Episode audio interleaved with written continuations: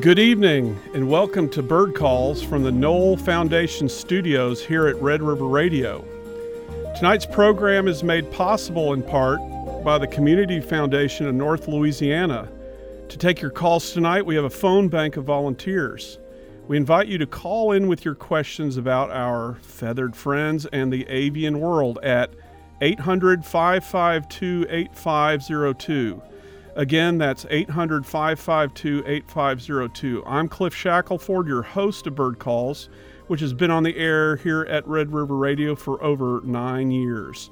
I'm ready to answer your questions about birds this evening, so let's hear from you by calling us at 800 552 8502.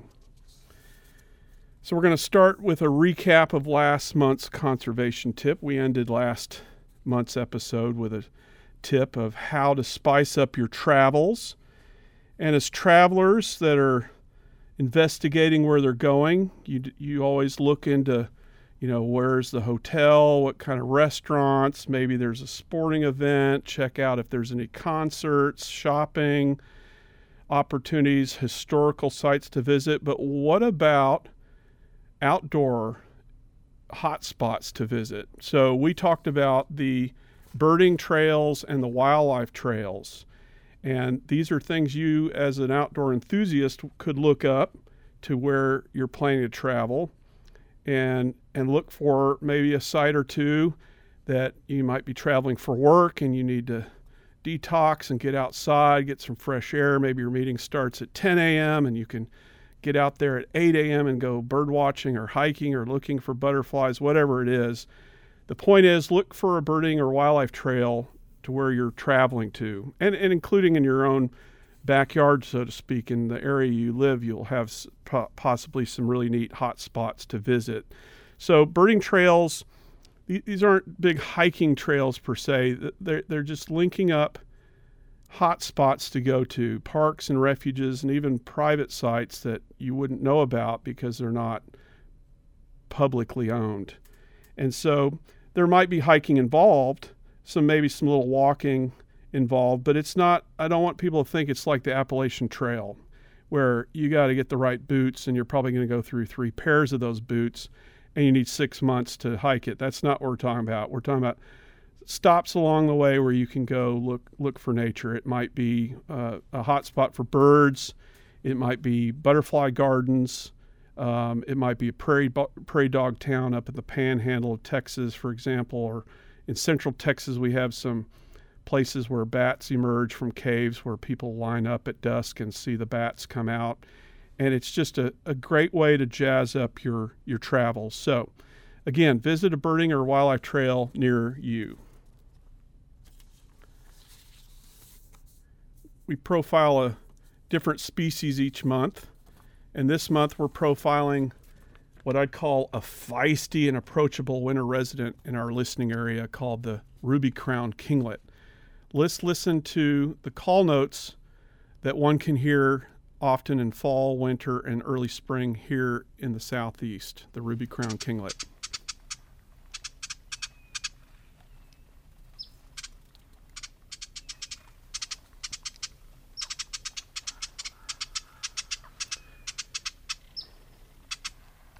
Not very musical, just a little chatter.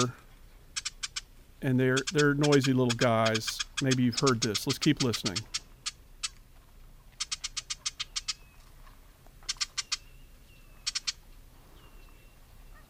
So those are the call notes of the ruby crown kinglet. This bird is tiny in size, but big in personality. They're often found in onesies or twosies, low in trees or shrubs, including urban backyards. They'll often forage in the shrubs right outside your kitchen window.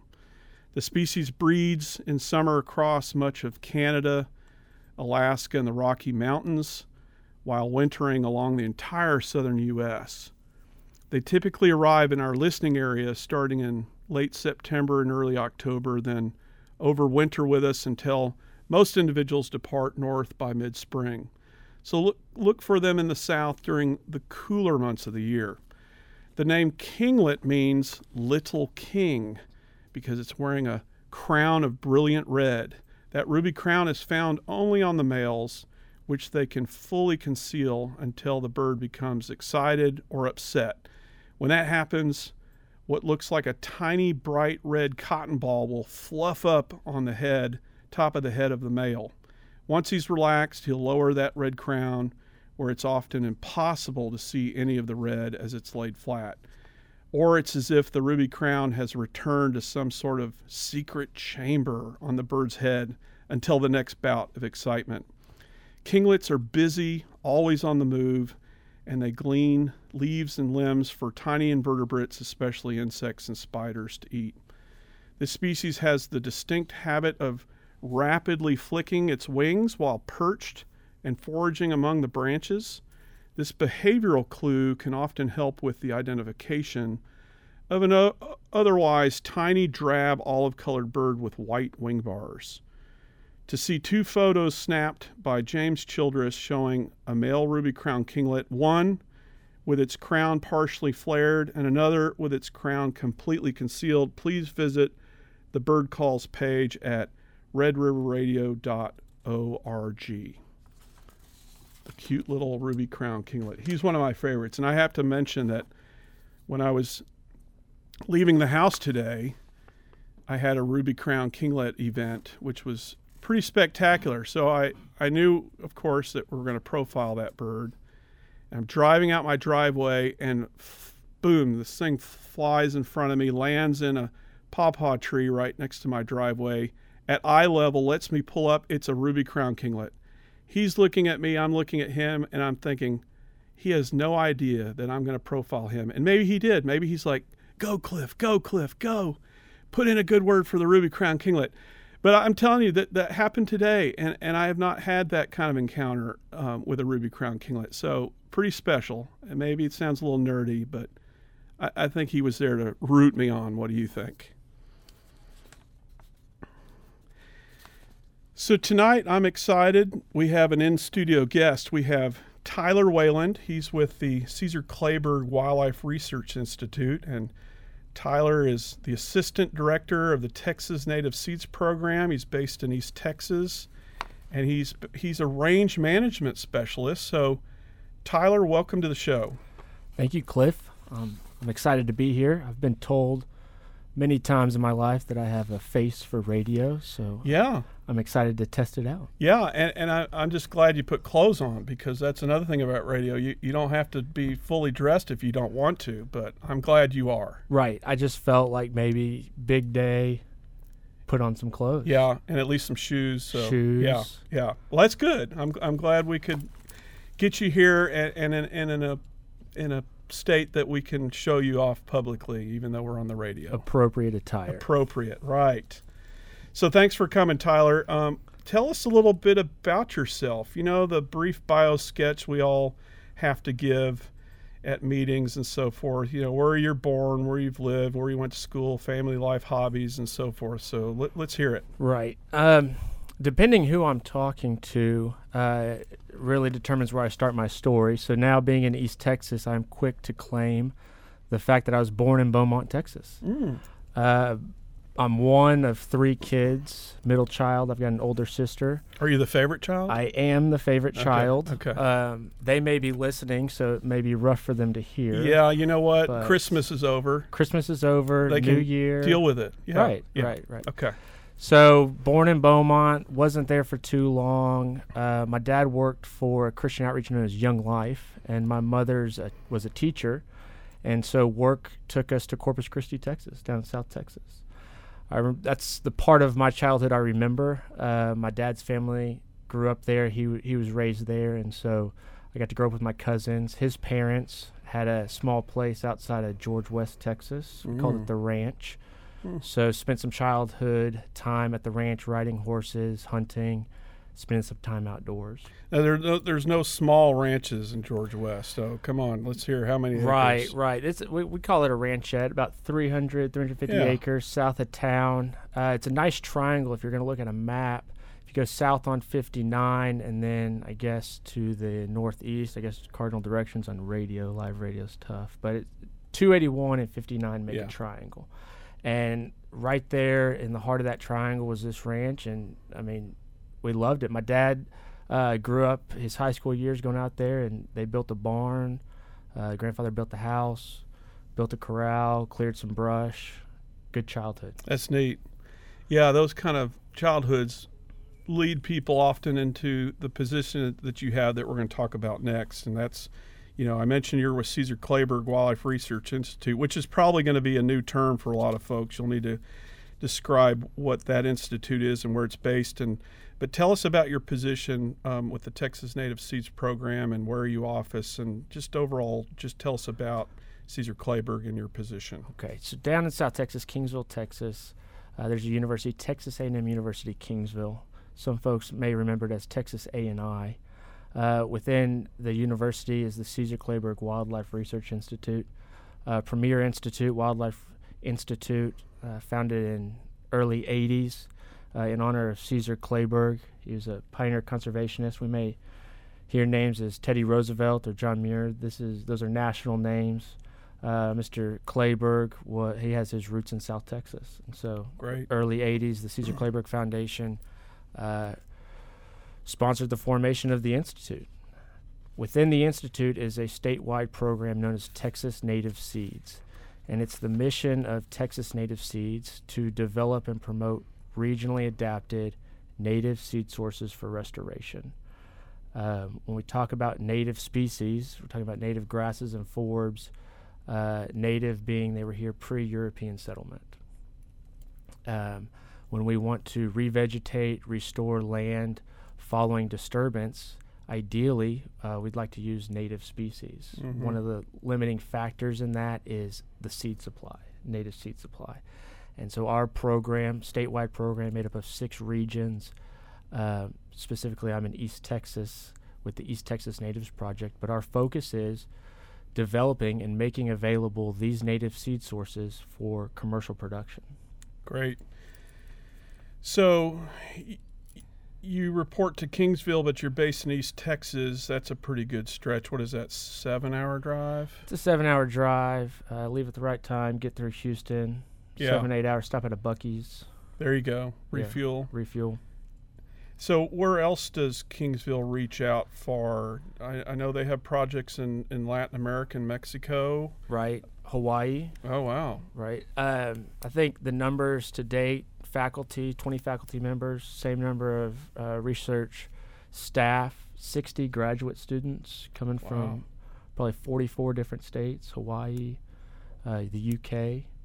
Um, as far as stretch all over Texas, mentioned Hawaii, studying anything from from lizards to the Texas tortoise, bobwhite quail, ocelots, jaguarundis, the cats, and uh, a large a large portion of the institute is looking at habitat restoration. I think 50,000 foot flyover. When we talk about wildlife and populations, uh, we need good quality habitat. We're losing habitat, and uh, so restoration, how to restore land, best practices, the methodology behind it, in order to make it economically efficient and successful. So, you, you mentioned native seeds. So, just think about, you know, a generation ago, biologists, very few were talking about native stuff. And a prime example is y- your program or anything like it didn't exist a generation ago. And, and, so, we're, we as ecologists are coming around and trying to realize that, hey, part of the problem are, are these non-natives uh, species that are you know the reason why we don't have bob white the reason why loggerhead shrikes are declining and so forth. And so that's that you know it's iterative. We're, we're constantly learning new things.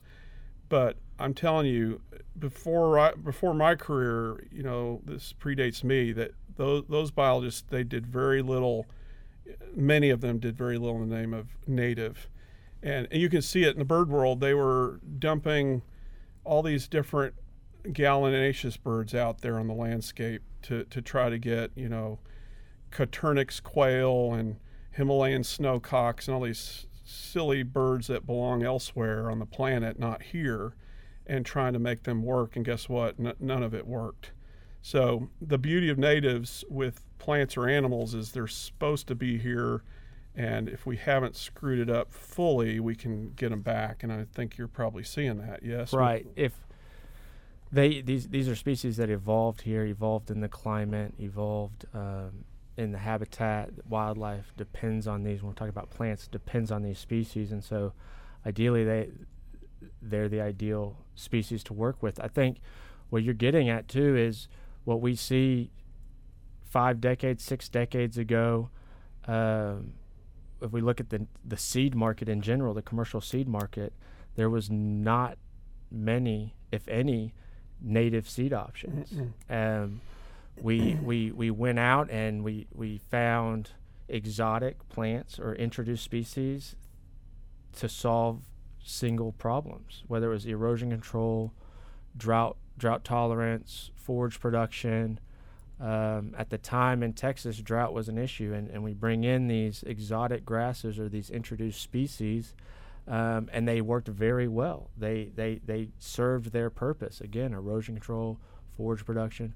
But now, what we're seeing 50, 60 years later are the unintended consequences from those. Mm-hmm. And, and unlike um, in the in the 60s and 70s, we're starting to see more of a commercial seed market, a commercial That's native great. seed market, and and and so we're we're making the the ability to do that kind of restoration Yeah. more available. I think. That's great. You're listening to Bird Calls. I'm Cliff Shackelford. I'm in the studio with Tyler Wayland. This is Red River Radio. This is a call-in show. If you'd like to ask a question to me or to Tyler, the number here is 800 552 8502. Again, 800 552 8502. Uh, So moving along. So, Tyler, tell us uh, you mentioned the ranch. I'm sure that was instrumental in getting you to work in the outdoors.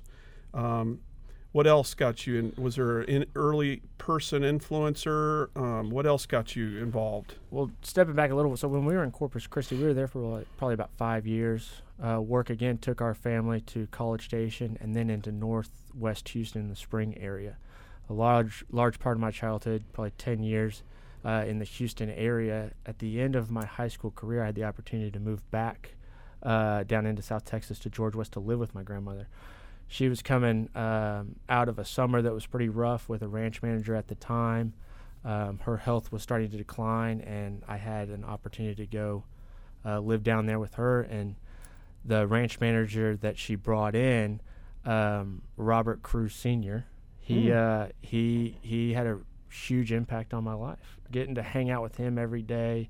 Um, he was an older gentleman, great uh, great knowledge of the land of the area, and two or three years hanging out with Robert, I just knew that's what I wanted to Yeah. do. If it was if it was helping somebody manage their land or um, habitat wise, it's that was the problem that I wanted to solve. That's awesome. And so that's that's kind of where I got in. I did a stint in the Navy between then and now, and so I got out of the Navy, and my wife and I moved down to Kingsville, and that's how I got linked up with the uh, institute. Wow. All right. Well, that's a pretty cool story. And, and I, I thought I'd mention that you, you, you named a city, which is confusing maybe for people that don't know the greater Houston area. Spring is a city Spring is a city. and not just a season. No, it is uh, northwest Houston. I think Spring is along I 45. We were a little west in the Klein area, Mhm. south of Tomball, the bustling metropolitan area. Yeah, they're all blended together now and all just one big massive city. But hey, we've got our first caller. We've got Beverly from Shreveport. Hello, Beverly.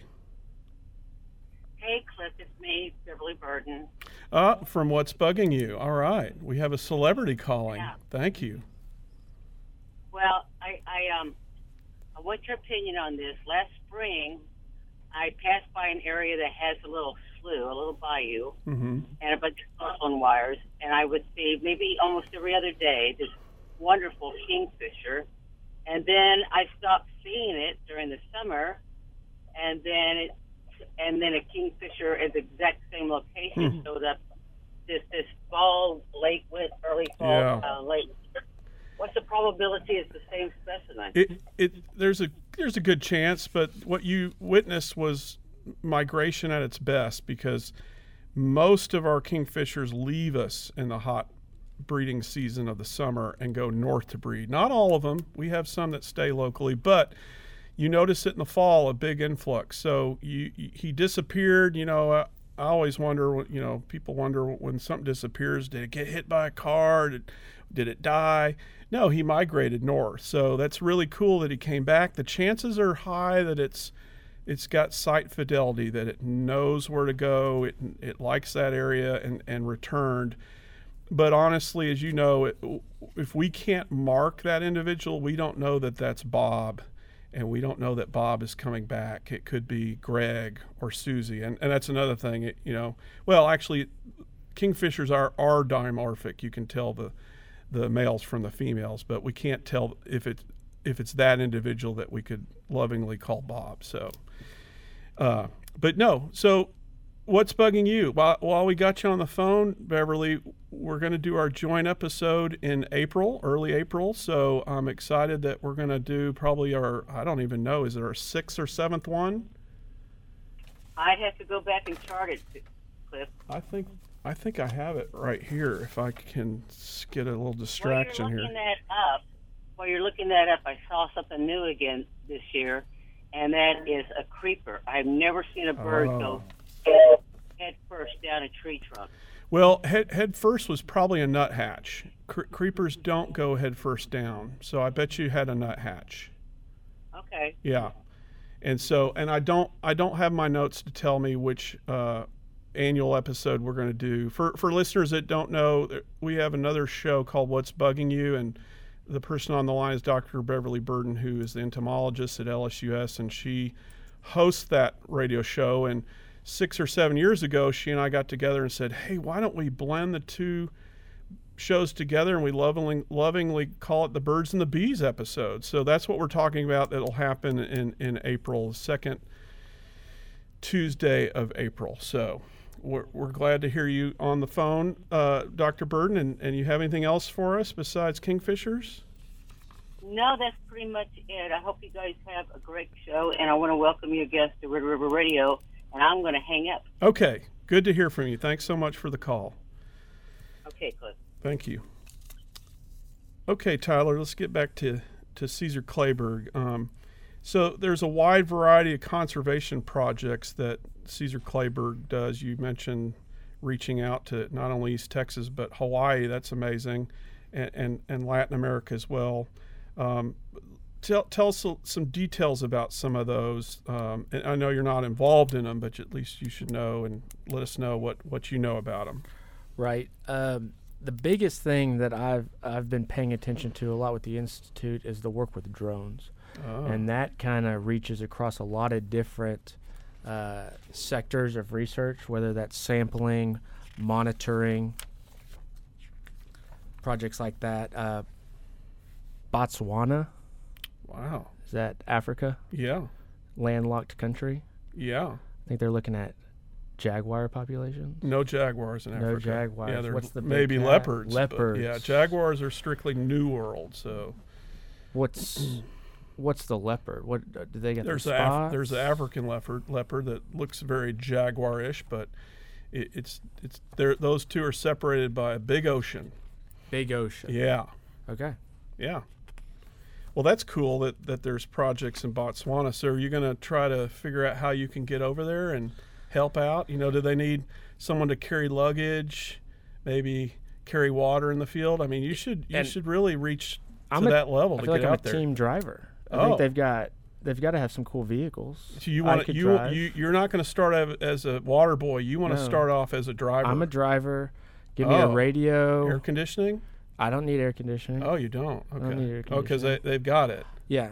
I'm a big cat fan. Yeah, You know, big and and, leopards. and and you mean the cat's big, not that you're big into it, or do you mean both? I'm a fan of big cats. Okay. Okay, I get you. And leopards are big, Leopards are big. and jaguars are big. Jaguars are big. But- Di- have you been to the Lufkin Zoo? I have. Those are jaguars. Those are jaguars. Yeah. Okay. Yeah, and New and, World. And yeah, and the jaguar is the one that has the melanistic individuals on a very rare occasion. I'm not sure I've ever heard of a black leopard. I don't think they come in a melanistic form. So, okay. So yeah, the Lufkin Zoo maybe still has a black individual. It's a melanistic jaguar, and actually, if you look at their exhibit, it's got um, maybe an Aztec or Mayan ruin, which also suggests New World. So, yeah. But if, if you if you want to challenge me on this, we can I don't challenge. we, we can go to Botswana together. The odds, the odds that I was going to get that animal wrong, uh, were high. Okay, I'm just saying. I'm suggesting we go together and figure the answer out on our own. I you know you can drive, I and I'll s- be the water boy. I know some people. okay, We c- we can get on a we can get on a plane. We can make a trip. I, I, I'm fine with you being the driver and me being the water boy. If it gets me to Botswana and I can see a leopard and some other cool stuff, especially some birds, I, I'm there.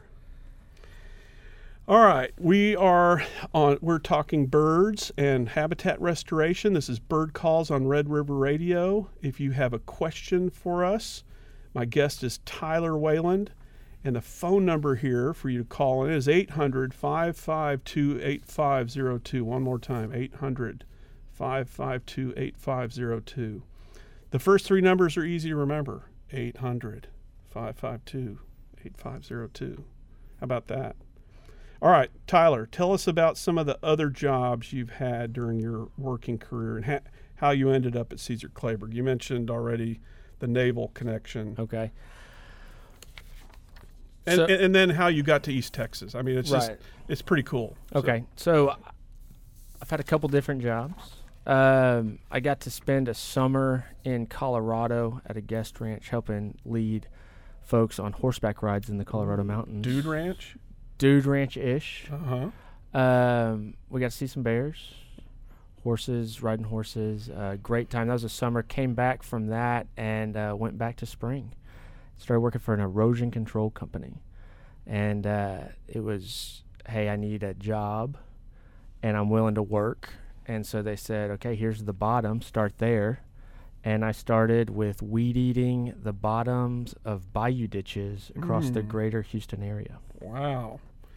Because they want that water to get out of there when it floods. We need and we need to we need to mow it down. You can't get a tractor in there, No, but you can right. get five or six individuals lined up in a row and uh, start weed eating. Yeah.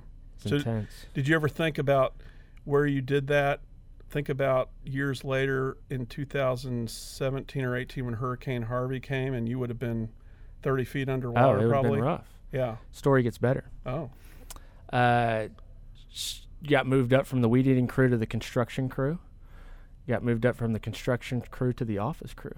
I worked my way up and was an account manager for this erosion control company. My job was to grow Bermuda grass. Wow. As an account manager. We I, I managed the homeowners associations and the Mhm. municipal water districts. Ah. They have these retention ponds in these neighborhoods, and stormwater quality you've got to keep them maintained, Yeah. zero erosion, runoff, and so we would uh, find new business and and keep mowing. Ironically, I managed the account uh, of the bottoms that we weeded it. wow. Okay. Full circle. Yeah. And did you you didn't do anything nefarious with these accounts, did you? You didn't like keep a little bit or anything? No, we uh we we were pushing to weed eat less, less Mm, hand work, mhm. more mowing, but uh, we had to weed eat what we could. Yeah. And then uh, then uh, then I got I got done with that and I moved into the Navy. One day I woke up and said I'm young, I'm fit, for the most part. Let me go serve the country. So I joined the Navy, worked in the unit called the Beachmasters. Have you heard of the Beachmasters? No. D-Day, they storm the beaches Okay. with these flat bottom boats. yeah, I'm familiar stab with that. Stab the beach. High tide, low tide, boats get stuck on the beach, and you train for that? and you push them off with tractors or bulldozers. And so we would do ship to shore movement, Yeah. whether it's food, fuel, or water from ship to shore, or evacuations or dropping Marines off on beaches. Any beach, any time Did you- the motto. Did you train for that in any kind, every kind of tide, whether it high, low, win- High, windy? low. are certain conditions that we wouldn't train in. hmm Um, but obviously on deployments, if it if it if the time came, we would uh would get the job done. Even in a hurricane, you'd have to figure out how to do it, huh? Right. Yeah. So got out of the Navy and uh, wanted to go back to school. And so married by that point, got married while I was in the Navy, and uh, my wife and I we moved from San Diego, California, to Kingsville, Texas, and uh, I knew that I wanted to do something outdoors and something with grasses, and I found this project called the South Texas Natives Project. Um, and as a student worker, I worked with the South Texas Natives Project, that then expanded into the Texas Native Seeds program. I remember Paula who who start Paula- who started working Paula there. Maywell? Yep, I knew Paula. She was there. That was before my time. I Mhm. came in. They had actually already expanded into Central and West Texas when I came in. Um, but as the time I was finishing, they were rounding out the state with the Coastal Prairies Project, the Mhm. Permian Basin Panhandle Project, and the East Texas Project. Well, we're glad we're glad you moved over into East Texas. Glad to have you. So you're listening to Bird Calls. This is Cliff Shackelford. The phone number here is 800-552-8502. We've got a caller on the line. We've got Michael from Fouke. That's in Arkansas, I believe. Michael, what do you got for us? I got a question for Tyler tonight. Okay, Cliff. go Uh, ahead. I'm looking. This is an either or or question. I'm looking to plant some milkweed, and I guess it would be this spring.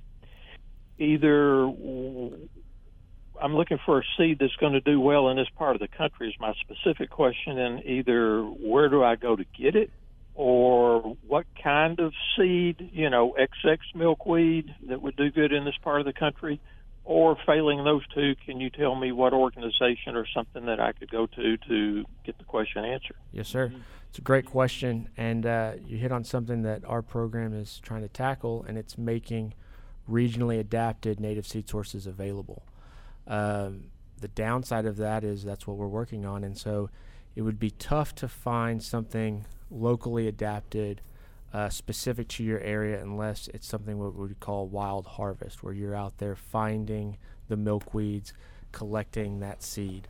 Um, I know that our program in South Texas, the South Texas Natives Project, has worked with milkweed a little bit, and there are some uh, commercially available sources from Texas seed growers. Um, just Googling native seeds in Texas or Texas native seeds, um, you could find a list of some of the commercial growers we work with uh, that could get you you could get your hands on some milkweed seed. Even if he's in Arkansas. I think even if he's in Arkansas, just because it's going to be limited. I know that there's an Arkansas Native Seed Project. Um, you could Google the Arkansas Native Seed Project, and they could maybe point you in the right direction. Um, that's the tough part. Is is n- it's not all readily available, and so we get into this position of of what's available, what works best. Yeah, and back in to milkweeds in Texas, I think last time I looked there was 39 species plus or minus of milkweeds across the state. So, so Michael, you're right on target. You, you asked a very good question, um, and then the answer, as Tyler's giving it, is is you've got to figure out what fits for your climate, for your soil type, and and milkweed is is there's just there's many many kinds as I mentioned. There's almost 40 species I think last time I checked in Texas. So lots of different kinds, and they're you know they're scattered around a state that goes from eight inches in the west to 60 plus inches in the east part of the state. So there's a huge gradient of rainfall. Um, so Arkansas, you're I would think if you find one that, that works in the West Gulf coastal plain, which is where we are here in the Shreveport area, the Piney Woods, it would probably work for, for where you are there in Arkansas. And I think you're on target, Michael, with planting date as well. If it's if it's not now, then into early spring. My take is get it in the ground as soon as possible, uh, so it can sit and capitalize on any spring rain, spring moisture we get. Okay. It, it, it, and Thank Mi- you both. And Michael, hold Oh, on, hold on, Michael. Uh, I thought I'd m- ask you to tell listeners what the the objective is for milkweed. I mean, most of us know why we want milkweed, but Michael, you tell us why we want milkweed. I'm trying to get some monarch butterflies. There you and, go. uh, Mhm. Give them a place Yeah. where they can rest on their migration Right. and, and get something to eat and travel on. Very good. So it's the host plant, the preferred host plant of the monarch butterfly, and it's a species that's in in decline. And so when people like you, Michael, and others can do something to help um, at whatever scale, even at a backyard scale, uh, we all know that monarchs are going to come into the city. They're going to come into the rural areas as well. So, uh, kudos to you, Michael, for the, what you're doing. And that was a great question. And uh, you got anything else for us while we got you on the line? That's all. Thank you okay. for helping. Th- thank you, Michael. Very good. You're listening to Bird Calls on Red River Radio. I'm Cliff Shackelford. My guest is Tyler Wayland. We would love to hear from you. The number here is 1 800 552 8502. So, Tyler, um, in your dealings around the, the U.S., what, what do you think some of the top conservation issues you see that need to be addressed? In other words, what plant communities or what we call habitat types across either the region here or the country do you think need the most attention for restoring? That's a good question. I would say um, some top conservation issues uh, the spread of exotic and invasive species, uh, plants and animals, but in my world, plants. Uh, we hit on it a little bit, um, but introduce grasses that uh, can come into an area and um, create monoculture stands. I think the threat is loss of diversity and when we uh, when the when the spread of exotics and invasives increase, we decrease diversity, and that would lead me to the second conservation issue I think is of concern is uh, habitat fragmentation. Mm-hmm. We've got a growing population. We need to feed and clothe uh, that growing population, and so we are starting to lose, or habitat starting to fragment and so both of those probably work together. Um, that development that increases increases the use of non-natives, and uh, the problem just continues to spiral out. Yeah. Plant communities. Um, I'm in East Texas, this West Gulf Coastal Plain. Um, i work a lot with uh, the longleaf pine system mm-hmm. or the mm-hmm. shortleaf pine, that open pine system, mm-hmm. the fire evolved um, habitat, that fire evolved ecosystem uh, it's driven high di- di- uh, biodiversity in the forest floor uh, because of the fire. And and last caller, Michael, talking about the monarch butterflies. We need those insects. We need the the birds, the bees. We need the uh, the wildlife, and this open pine system. Uh, is pretty valuable to that. I think any forested system is is valuable. Yeah. But uh, diversity again. Right. So and, and we've we've mentioned this on the show before. If you're wondering why we should care about pollinators, um, I have a feeling that every listener out there, whether they realize it or not, are at the mercy of pollinators. If you like to eat and drink most foods, you you can thank a pollinator. If you like coffee, if you like chocolate, if you like agave to make into tequila, if you like teas, if you like mangoes and apples and so many other fruits and vegetables, you can thank a pollinator. So, if you don't think pollination is an issue and if pollinator species are in decline, how does that affect you? Well, we're going to get very skinny. Right. Very skinny if we don't have pollinators. So, uh, so thanks to the pollinators for working for us for free, creating things that we all need, like like those things I mentioned: coffee, tea, chocolate, etc. Some of some grapes that we turn into wine. So I think that just beverages.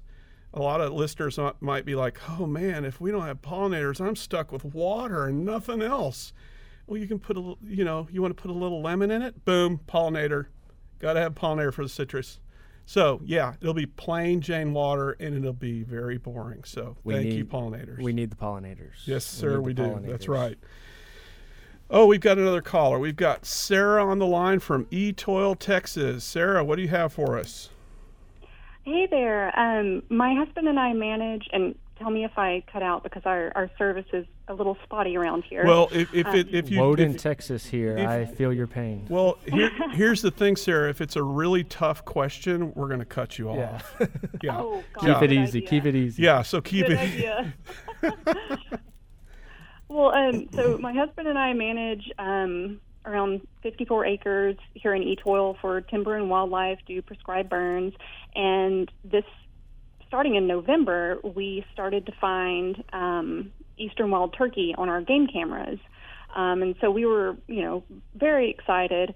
And um, they were appearing in two log sets. So you had that clearing accompanied with the surrounding timber.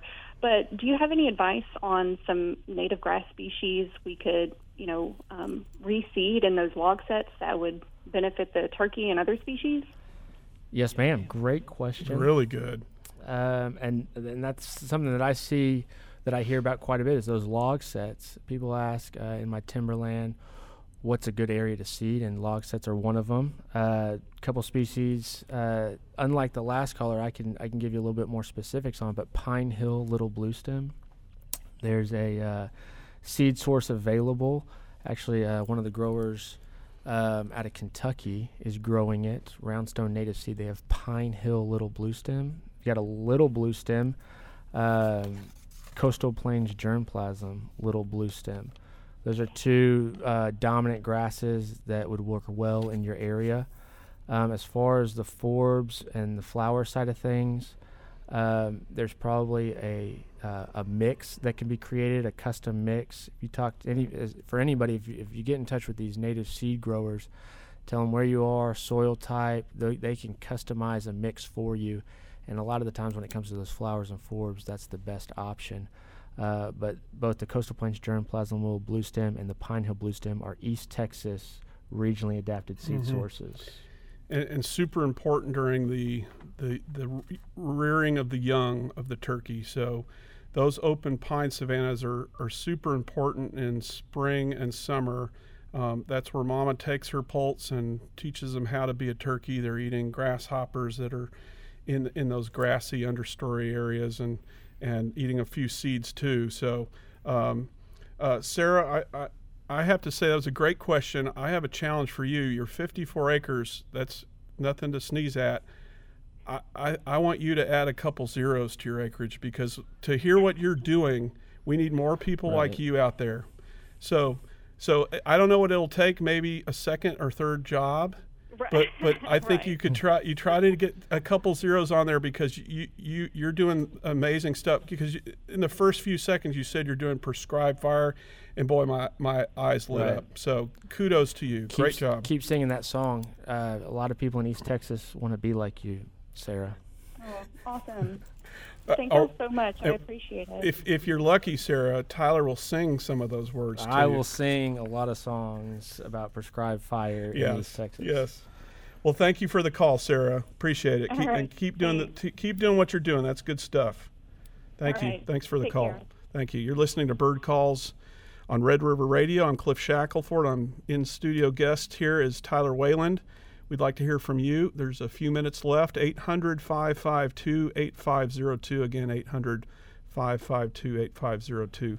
So that that's a good call that, that we just took because she mentioned turkey, and you mentioned earlier that your institute has a lot of quail, bobwhite, northern bobwhite quail people. So, how do you think that what you're doing is benefiting bobwhite and, and, and obviously other grassland birds? Can you elaborate a little bit on that? Right, and maybe building off uh, the last question, talking about conservation issues. Um, I think there's a lot uh, I'm, and I'm not a quail expert, but I, I, think I know that there's a lot of factors that play into that, into their decline, whether directly or indirectly. And I think one of those is habitat. And so, um, being able to restore or convert land when needed um, is important. How much restoration is needed? Uh, tens of thousands of acres, yeah. large scale. Um, and so that's that's kind of who we are looking at um, to reach is pipelines, roadsides, uh, mitigation projects. Pipeline prairies is, is kind of what we call it large scale areas that can be reseeded with natives, uh, successfully restored, and then connect remnant remaining habitats. Mm-hmm. So, so the goal of the project is to enable that large scale restoration. Yeah, and you, you mentioned habitat fragmentation as your your second conservation issue, mm-hmm. and that you just nailed it. That bobwhite, and we've mentioned this on the show, they need giant chunks of real estate. So a few hundred acres won't cut it for a covey of quail for their whole life cycle and generations future quail. They need big real estate. So fragmentation, of course, is taking big chunks and whittling it down to maybe a quilt work or patchwork of smaller that smaller chunks that might not even be attached, might be disjunct, or therefore separated by um, undesirable landscape, like having to cross an open pasture or highway or something, or a lake that didn't used to be there. So, yeah, I think uh, fragmentation, as you mentioned earlier, that, that is a huge one where we we're, we started with these big, robust landscapes here in, in North America, and we've whittled it down to just little baby postage stamps. It might work for restoring little blue stem grasses, mm-hmm. but it, it's if you're wondering why we don't have quail and, and what turkey need, um, those two gallinaceous birds need big chunks of real estate. So if you have a few hundred acres, you're you're basically protecting the equivalent of a bathroom and a closet in a house for, for six people. You you don't you haven't you know you haven't started with the living room, the kitchen, the bedrooms, the garage. and I'm putting it into terms where people can kind of grasp what I'm saying here. Mm-hmm is that for us to live, you can't live in a bathroom. It's too small. We we you know run over each other. Six people living in a bathroom, so we need square footage. Same thing with quail; they need acreage in, in the in the large category. And I, and I hear about that. So n- newer to East Texas, five years into it, and as I learn uh, through my job and interacting with landowners and land managers, uh, there are efforts to connect remaining land yeah. that's valuable uh, public lands in East Texas, the Forest Service lands, state lands, um, larger private landowners. Uh, I've heard of initiatives or or projects trying to piece that together to make that ha- to get mm-hmm. that habitat going. That's right. So you you mentioned, um, of course, everybody knows what grasses are. We mentioned forb. Why don't you explain real briefly what a forb is, and then go into my question: Is what's your favorite, your personal favorite? native Ooh. grass, and your personal favorite native forb to work with and why. Okay. So what I'm going to call a forb is a non-grass herbaceous flowering plant. And that's F O R B. F O R B. Mm-hmm. Um, so flowers.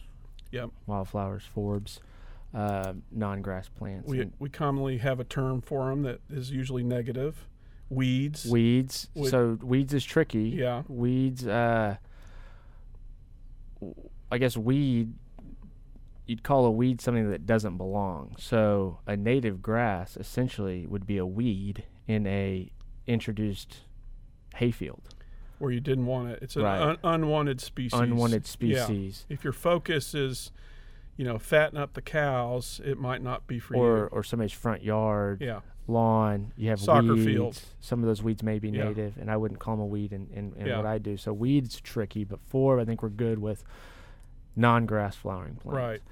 My favorite, um, one that I've been working with quite a bit, rattlesnake master. Oh, that's a cool one. Or, or is it Eryngium yuccifolia? I don't know that. Uh, it may be. I don't, I don't speak Latin. Um, I try, mm-hmm. and uh, but it's a it's a great plant. The reason I like it is it's on the top of a pollinator wish list talked about the mon- monarchs. Uh, it's a it's a very desirable plant. Mm-hmm. Uh, more so, it holds its seed well. And so, if in my work, the end goal is delivering uh, a seed source to commercial growers so that they can make it available large scale.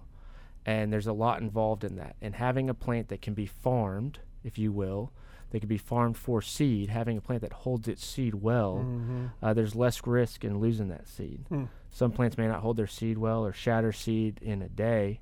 You get a big rain, you can't get in your field, you can't get a harvest. Oh, they, they disappear to the soil. They disappear to the soil. Yeah. And so uh, plants that hold their seed well are attractive to me, and Rattlesnake Master is one of them. And it's a cool name. It's a cool name and it's a cool plant. It, yeah. it looks like nothing else. Yeah. Um, so I'm a big fan of Rattlesnake Master. The grass uh, I'd have to say purple top Tridens. Oh, nice. Some people would call that a weed. Yeah, a lot right. of people would call that a weed. Um, if anybody's in the Midwest, they may be cursing me right now. It's a it's a it's a cornfield weed maybe, but it's a beautiful purple seed head. We'll see it on the roadsides here, Louisiana, I believe Arkansas. Um, we'll see it on the roadsides. Beautiful purple color, also known as grease grass. Mm-hmm. If you get a rub your hand on seed head, it'll be greasy. Nice. Grease grass. Okay. Yeah, I think for me, I, am going to answer that question. I wasn't planning to. I, what are your favorite grasses and th- forbs? Thank you for asking. Yeah. I, I appreciate that. Uh, you can't go wrong with little blue stem. It, it's the most diverse, the most widespread, the most tolerant of every condition. It can be a landscape plant too. Yeah, and it looks great. We we have we've had some in our yard, not right now, but we enjoyed having a prescribed burn of you know mm-hmm. six or eight clumps. Right now we have Gulf Coast Muhly. Okay. And, and so we burn that, and oh my gosh, you talk about a plume of smoke from I don't know, what do we have, four to six plants, and it's a plume that you would think the house is burning down. It's, it's a fast plume, though, right? It's it fast. fast? It's yeah, fast? It's, it's thick and white. I mean, it, it's like Cool Whip. It's that yeah. thick, and it's coming up off that grass, and it's quick, but oh, uh, we love it. And in our previous house in, in, Travis County, we grew little blue stem and, and loved to do our prescribed yeah. burn. Um, so yeah, that's that's a lot of fun. That little one can do. a good one. Forb. Uh, Forb, I mean, you, you read in the literature about um, uh, all kinds of forbs that are really good for game birds. You know, um, uh, what's the l- little yellow one? I'm, t- partridge pea. Partridge pea. Uh, it's everywhere though. And oh yeah. Croton, it's everywhere. Um, it's I, valuable though. It's, it's valuable, that. but what happens is you mentioned, you know, how they can get just invasive and just yeah. cover too much. Mm-hmm. So, but I, I do like the plants that people can read about that have a connection to the, the critter that they're trying to recover, and in this case, quail, turkey, etc. Um, I think those are important because then the natural thing is you you know you can't just deal with one or two. You eventually start branching out and and uh, and discovering all these other plants, like you mentioned your rattlesnake master, and and Michael called about the the uh, milkweed and you just it's just a natural evolution you open this door and all of a sudden you realize god there's a lot of neat plants out there that i right. can restore so we like them all you're listening to bird calls this is cliff shackelford we have just a few minutes left um, so if you squeeze in your call right now we might be able to get to you at 800 552 8502 in the meantime i've got some questions um, so let's talk a little bit about a changing climate, whether good or bad. How is that impacting the habitat restoration you're doing, um, climate change? It's a good question. Uh, probably requires some speculation or assumption on my end, but uh, if we're talking about warming climate, increasing temperature, average temperature, I start to think back about those exotic grasses we're talking about. They came from the temperate, warmer climates. Um, and so if we're seeing warmer ten- temperatures here, then then one would assume maybe that we're going to start to see their range expand. Um, a lot of the the introduced old world blue stems are are drought tolerant, heat tolerant, and and maybe we start to see them expand their range north, and um, that creates challenges. That's that it's again, it, it it goes to what we're doing and the yeah. need for what we're doing, and so I could see where that will affect things. Um, and then as far as just talking about change in climate, anyways, I think it we go back to how uh, what originated here, um, w- what started here, what evolved here, yeah. what evolved through the change, and I think you're the best bet is natives. Yeah. Um, because uh, what's the other option? And bring something in that's introduced, and 50, 60 years later, other unintended consequences. Yeah, right? Is and that we've got a, a, lot of experience already doing right. that, and so no question. And you'll see a lot of conservation papers now that are saying that the, the amount of land that introduced species of plants are taking up on the landscape are, are one of the top two or three reasons why we have declines in several mm-hmm. species mm-hmm. is because you basically taken native habitat out of production and replace it with something else that you know for example bob white quail won't use so yeah we're, we're learning a lot as we go okay this is bird calls we're about to wrap up um, I think we've got one caller that's coming through. If if we hurry, we might be able to get to him. Um, yep, real quick, we've got Mike from Jefferson. We got 30 seconds, Mike. Go. Oh, okay. Well, I just wanted to say we caught the oldest uh, uh, ruby crowned kinglet out at Tom Walker's one time. If you've ever been out there, and I wanted um, I wanted to know about uh, um, temperature and bird mortality. I know it got really cold in the snowpocalypse, and it seemed like we lost a lot of birds. But then it got cold recently, down to about eleven or less, and Yeah. it didn't seem like so many. Yeah, we're, we're going to have to save that question for a later date. So, real quick, I, I'm guessing you were banding with Jim Ingold, who was the authority on ruby crown kinglets. He wrote the species. yeah. He was the, he wrote the species account on on ruby crown kinglets some years ago, and he has since passed away. So he's the guru. Right. Um, but thank you for the call, Mike. We're going to have to talk about Snowmageddon uh, another time. That's a very good topic. So, Mike, call us back next episode. Maybe if we have time, we will talk more about that. But in short, there's way more things killing our birds than cold weather. That's the bottom line. That's all. That's the takeaway message. There's way more things killing birds than cold weather. Um, so, all right, let's jump into our conservation tip. Um, there, there are. Uh, I'm going to profile or highlight three national bird conservation organizations.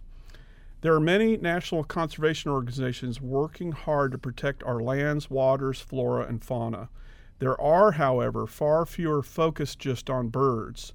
I'd like to highlight three national bird conservation organizations here. They're notable and worthy of our support both philosophically and financially. These three organizations focus almost solely on birds and bird conservation, and each has been discussed in past radio shows the American Bird Conservancy, the Cornell Lab of Ornithology, and the National Audubon Society. They're not identical in what they tackle, which is better for our birds and the habitats they depend on. In my mind, each serves slightly different niches to avoid redundancy.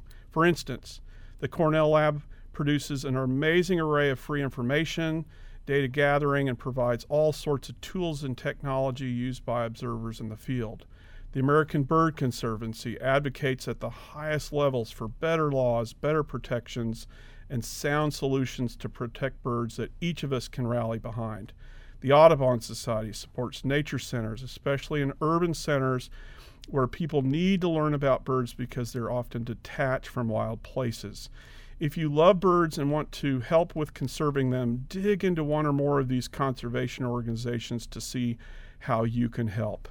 Do it for the birds. So, Tyler, I want to thank you for coming in. Appreciate that uh, your time tonight. I hope you had a good time. Thank you. This- I enjoyed it. This concludes this evening's episode. You've been listening to Bird Calls with me, Cliff Shackelford, resident ornithologist here at Red River Radio. I th- again thank Tyler for coming in. He was our in studio guest this evening. Bird Calls has been made possible in part by the Community Foundation of North Louisiana. Tonight's episode was assisted by Kiara Lafitte, and there were several volunteers operating the phone bank. Tonight's sound file of a Ruby Crown Kinglet was recorded by Paul Marvin and can be found at the website xenocanto.org. The two photos we used for that species on the Bird Calls webpage were snapped by James Childress. This show will be available soon as a podcast on our website at redriverradio.org. And remember, if you have a photo or a sound clip of a bird that you'd like me to identify, you can send an email to redriverradiomail at gmail.com. Be sure to join us for the next episode of Bird Calls next month at 6 p.m. on Tuesday, February 14th, which happens to be Valentine's Day. And remember, do it for the birds.